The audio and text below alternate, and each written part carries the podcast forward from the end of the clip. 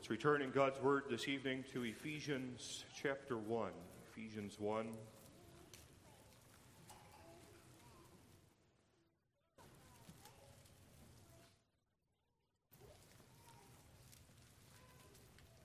Text for the sermon will be verses 20 through 23.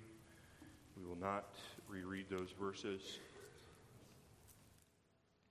Ephesians 1, verse 1 Paul an apostle of Jesus Christ by the will of God, to the saints which are at Ephesus, and to the faithful in Christ Jesus. Grace be to you and peace from God our Father and from the Lord Jesus Christ. Blessed be the God and Father of our Lord Jesus Christ, who hath blessed us with all spiritual blessings in heavenly places in Christ according as he hath chosen us in him before the foundation of the world, that we should be holy and without blame before him. In love, having predestinated us unto the adoption of children by Jesus Christ to himself, according to the good pleasure of his will, to the praise of the glory of his grace, wherein he hath made us accepted in the beloved in whom we have redemption through his blood, the forgiveness of sins according to the riches of his grace, wherein he hath abounded toward us in all wisdom and prudence, having made known unto us the mystery of his will, according to his good pleasure which he hath purposed in himself, that in the dispensation of the fullness of times he might gather together in one all things in Christ both which are in heaven and which are on earth, even in him. In whom also we have obtained an inheritance, being predestinated according to the purpose of him who worketh all things after the counsel of his own will, that we should be to the praise of his glory, who first trusted in Christ, in whom ye also trusted after that ye heard the word of truth, the gospel of your salvation, in whom also after that ye, ye believed, ye were sealed with that Holy Spirit of promise, which is the earnest of our inheritance until the redemption of the purchased possession unto the praise of his glory. Wherefore I also, after I heard of your faith in the Lord Jesus, and love unto all the saints, cease not to give thanks for you, making mention of you in my prayers, that the God of our Lord Jesus Christ, the Father of glory, may give unto you the spirit of wisdom and revelation in the knowledge of him, the eyes of your understanding being enlightened, that ye may know what is the hope of his calling, and what the riches of the glory of his inheritance in the saints and what is the exceeding greatness of his power to usward who believe, according to the working of his mighty power, which he wrought in Christ when he raised him from the dead and set him at his own right hand in the heavenly places, far above all principality and power and might and dominion, and every name that is named, not only in this world but also in that which is to come, and hath put all things under his feet, and gave him to be the head over all things to the church, which is his body, the fullness of him that filleth all in all. Thus far we read God's holy and inspired word. May God add his blessing upon the reading of his holy scriptures. Beloved congregation in the Lord Jesus Christ, the Apostle Paul prayed on behalf of the Ephesian congregation that they would grow in their knowledge and understanding of God. Verse 16, he says that he ceased, ceases not to give thanks for you, making mention of you in my prayers. And then what is it that he prayed? that the God of our Lord Jesus Christ, the Father of glory, would give unto you the spirit of wisdom and revelation and the knowledge of God. He, prays, he prayed that their eyes would be enlightened. And what was it that the Apostle Paul wanted the Ephesian congregation to behold? What is it that every pastor desires that the congregation would behold? Paul wanted the Ephesians to behold Christ.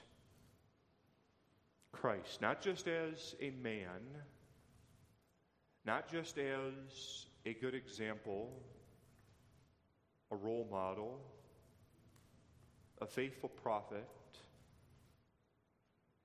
one who could perform miracles, feeding thousands and walking on water.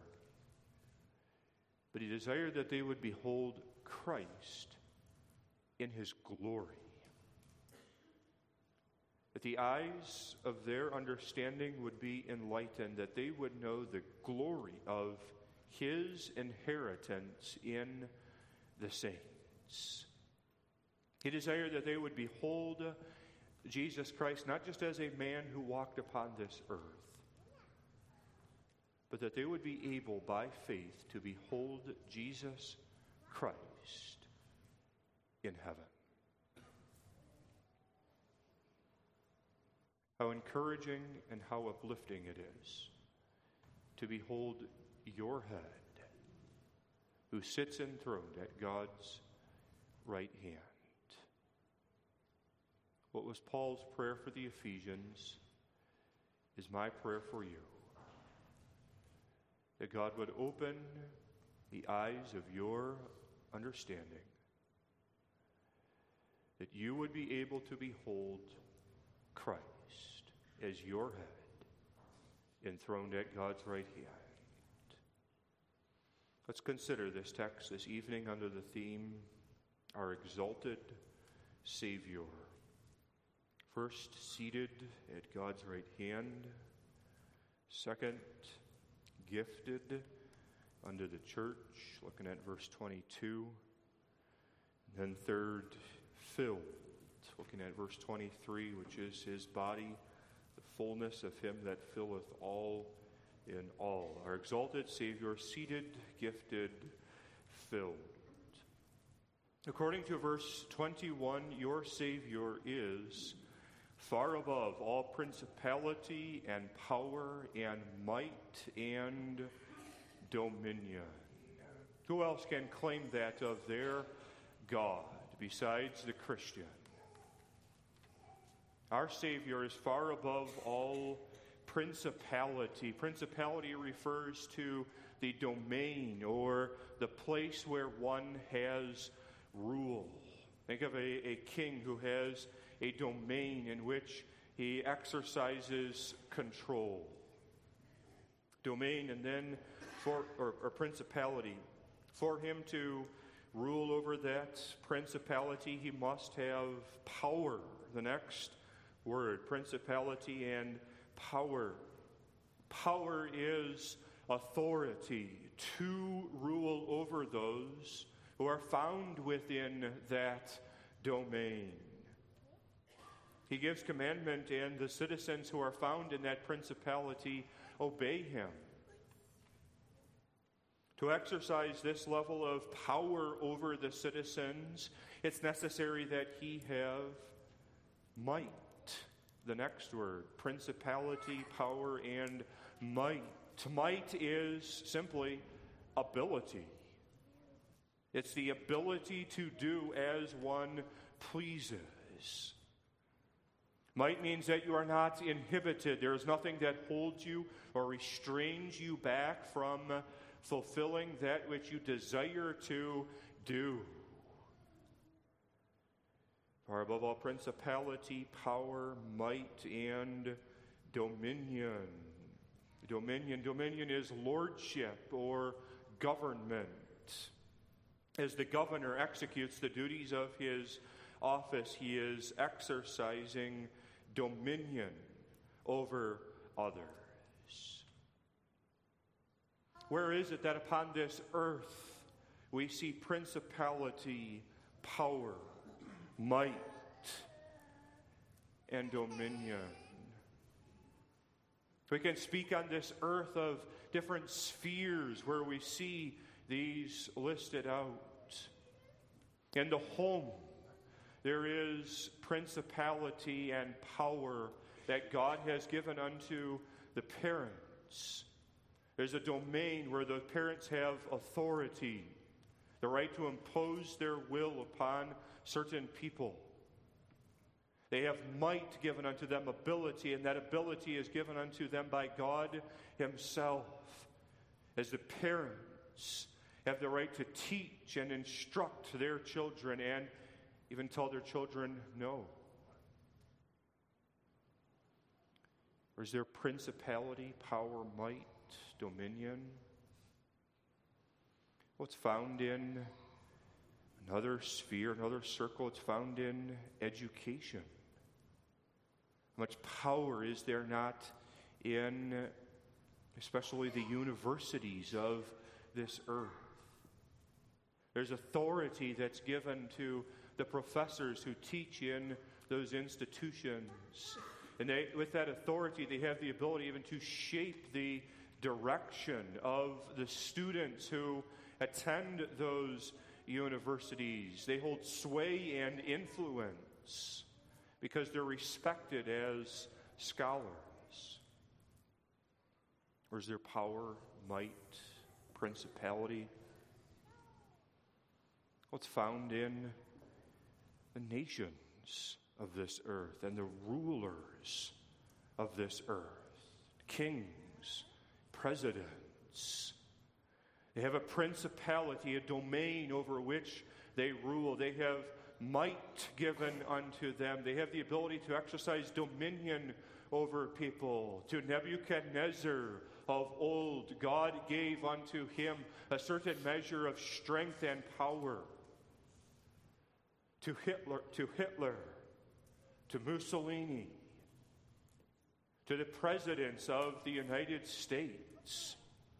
They have a certain measure of power and influence over the people of this earth principalities, power, might, dominion. But where especially do we see on this earth principalities, powers at work? Is it not, beloved, especially the devil who has power on this earth. Great power.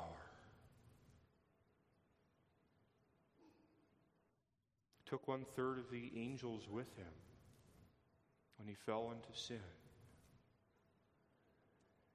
Later on in the book of Ephesians, Paul speaks of the amount of power that is given to the devil. Ephesians 6, Verse 11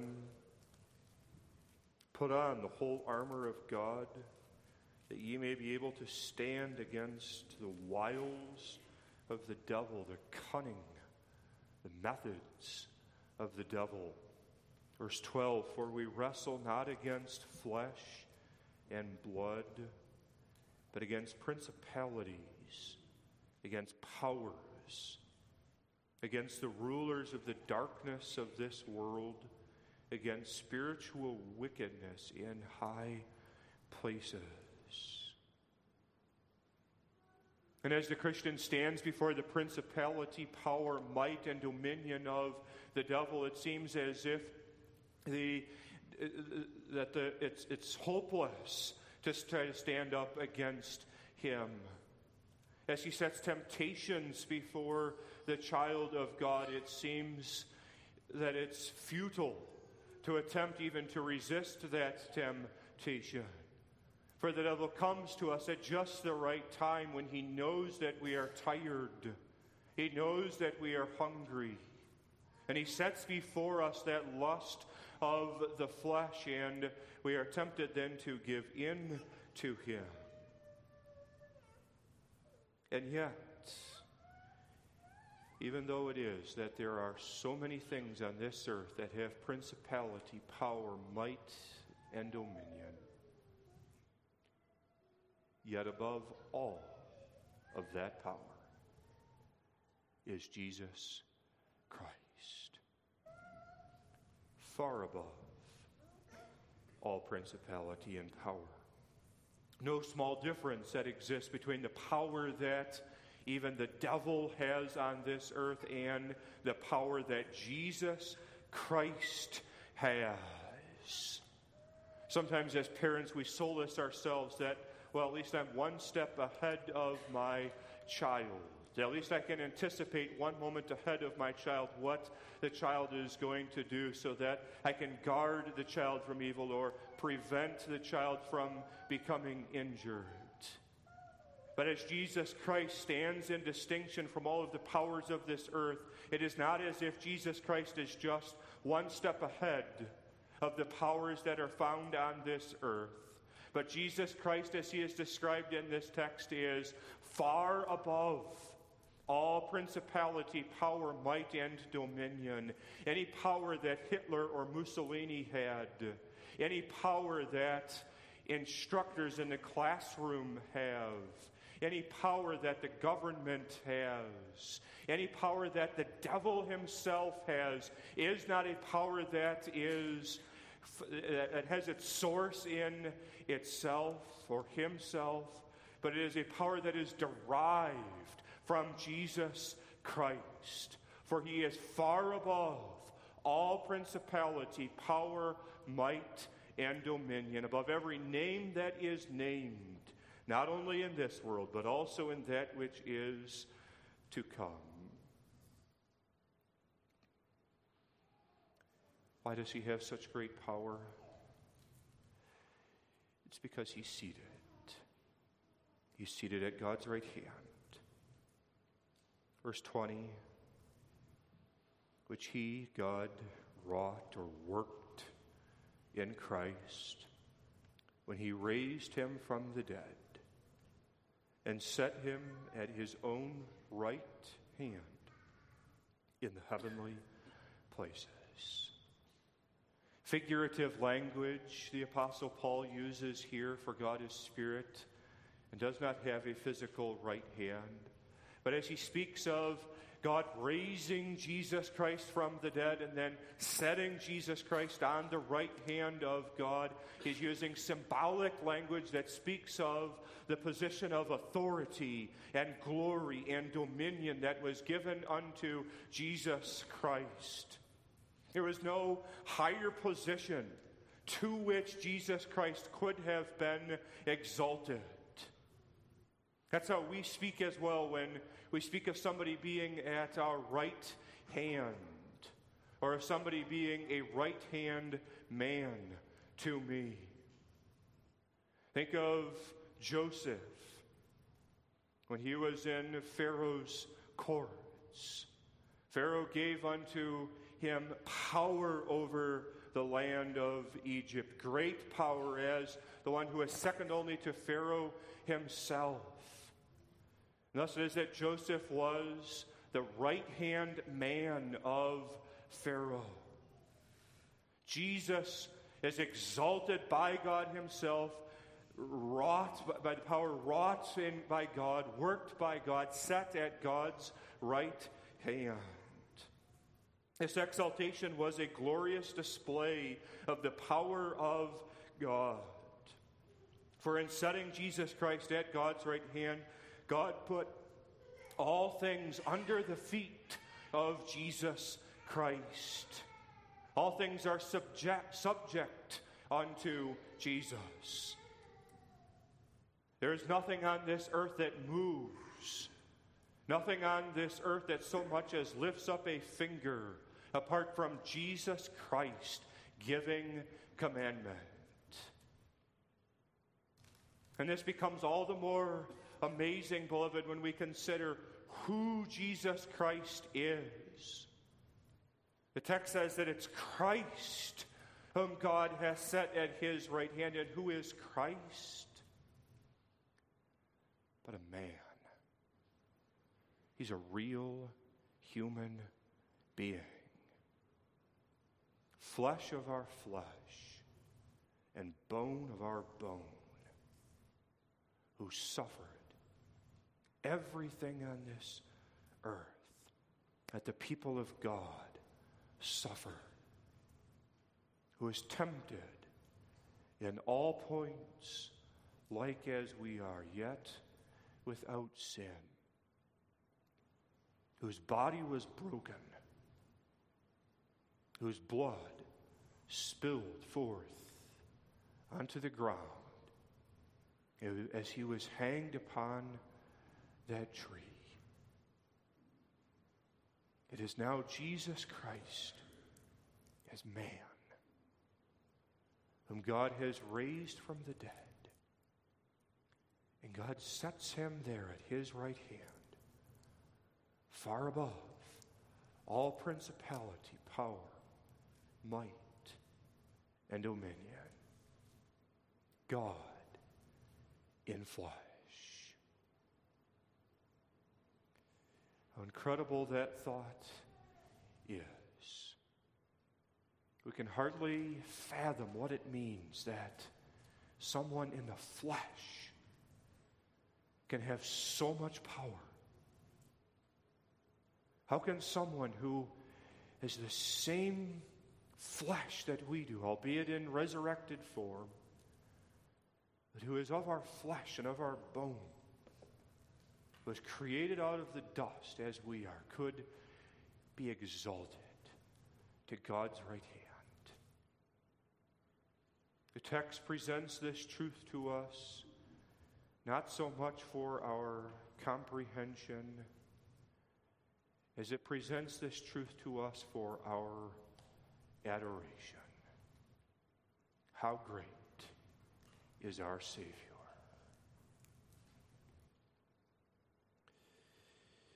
The Savior who sits at God's right hand is, according to verse 22, gifted to us. 22 and hath put all things under his feet and gave him to be the head over all things to the church. There are a number of italicized words second half of verse 22 given to help us understand the meaning. But in this occasion, if we omit the italicized words, it makes even more clear the point that the apostle is making. You could read it this way hath put all under his feet and gave him the head over all things, to the church. God gave Christ to the church. Oh, how the church needs this gift. For consider with me what the church is apart from Jesus Christ. The church, as she stands in this world apart from Jesus Christ, is very lowly and very humble in this world. The church does not exercise power and dominion and might in this world. The world does not turn to the church for the church's guidance on how to navigate the affairs of this life. But the world ignores the teachings and instructions of the church, scoffs at what the church has to say upon this earth, considers the thinking and the teaching of this church to be backwards thinking. The great principalities and powers of this world not only minimize the place of the church upon this earth, but they even seek to persecute and make very narrow the place of the church upon this earth. For the world, filled with pride and arrogance, with the principality and power and might and dominion that is given unto it imagines that it has no need for the church. And so, what do the worldly principalities and powers do toward the church then? They mock the church. The professors in that secular university, and sometimes, sadly, even in Christian universities, will make the students in the classroom feel that they have no understanding at all if they believe that God created everything in six 24 hour days. Who are you to believe that? How lowly and how humble the place of the church is as she stands in comparison to the world. Throughout the New, throughout the Old Testament, the church was the victim of the world's hate and persecution. The Israelites, captured by the Babylonians, became the plaything of the nations of the earth at that point in time. And what was true in the Old Testament continues in the New Testament. The church continues to be the object of the ridicule, scorn, hate of the world. How lowly is the church apart from Christ. And then what makes this all the more serious as we consider the church is not only is it the case that the world persecutes her, but also this the church is made up of sinners. What's the church apart from Jesus Christ? Totally depraved people. What's the church apart from Jesus Christ? People who are not faithful but faithless. People who are not strong and courageous in battle, the people who are cowards. What is the church apart from Jesus Christ? It's people who are given over unto the lusts of the flesh, people who behave in a way that is no different than how the people of the world behave. And so it's possible then for us as members of the church to lose perspective of, of, the fact that God has given unto the church Jesus Christ. How often do we, do we not tend to evaluate the status and the strength of the church apart from Jesus Christ? We consider the circumstances in which we are placed, and we do so with natural eyes and consider whether or not the church is going to be able to persevere according to her own strength and her own wisdom. And inevitably, whenever we evaluate the condition of the church upon this earth, apart from the fact that God has gifted the church Jesus Christ, the conclusion is that it is hopeless. Is it not? For who are we to stand up against the great powers that are found in this world? Who is wise enough? Who is cunning enough? Who is strong enough? As we see the advancement and the development of wickedness and evil upon the face of this earth, it seems hopeless at times unto us. It seems as if the world, with all of its might and power and ungodliness, is going to just roll right over the church, and the church is going to be destroyed by the world. And so, what sense is there even in resisting the world? I was reading a book recently about the German occupation of the Netherlands at the time of World War II. There, our grandparents, great grandparents in the Netherlands watched as the great war machine of Germany came rolling in over the nation. And the reports of, rather, the mentality of many in the Netherlands at that time was why bother resisting? It is futile to resist. All of the power was with Hitler and the Germans at the start of World War II. And so, at best, the Dutch and the Netherlands hoped that they could retain some of their Dutch culture and assimilate that into a nation that now was going to be ruled by the Germans. And how often is that not our mentality, beloved, as we stand before the world with its power? As the devil goes forth with great principality and power and might and dominion. At times we can think that, well, it's inevitable that the great war machine of the devil is going to sweep over great sections of the church, but perhaps we can retain some of our Christian culture. Perhaps we can retain some aspects of Christian living upon this earth, even though we understand that the devil is going to hold sway over great sections of the church. You see how easily we become hopeless as members of the church.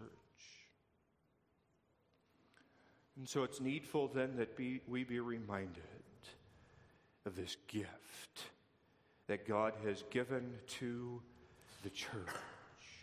It is to this church, chosen by God, that God in love gives the gift of the exalted Christ, and hath put all things under his feet, and gave him the head over all things to the church. No greater gift could be imagined that we have received. For Christ was given unto us, the members of the church, for our interest. It was for the church's benefit that God gave unto the church upon this earth, the exalted, the transcendent, the omnipotent Jesus Christ. It's not as if God give, gives unto the church false hope in giving unto us the gift of Jesus Christ.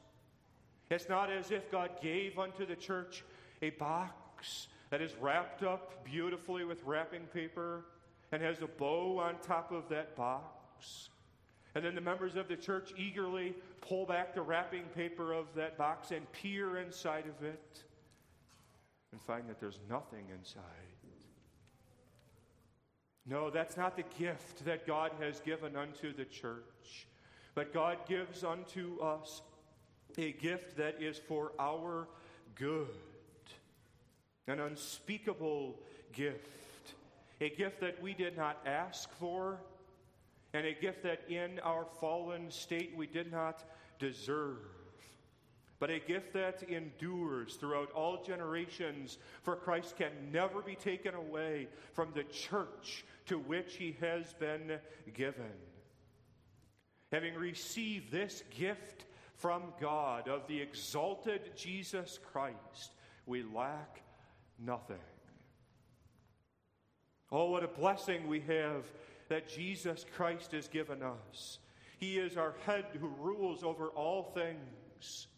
And so it is that every evil that comes against the church, every principality and power that uh, seeks to fight against the church, to make very narrow the place of the church upon this earth, to overcome the church or to lead the church into temptation comes according to the command of Jesus Christ Himself.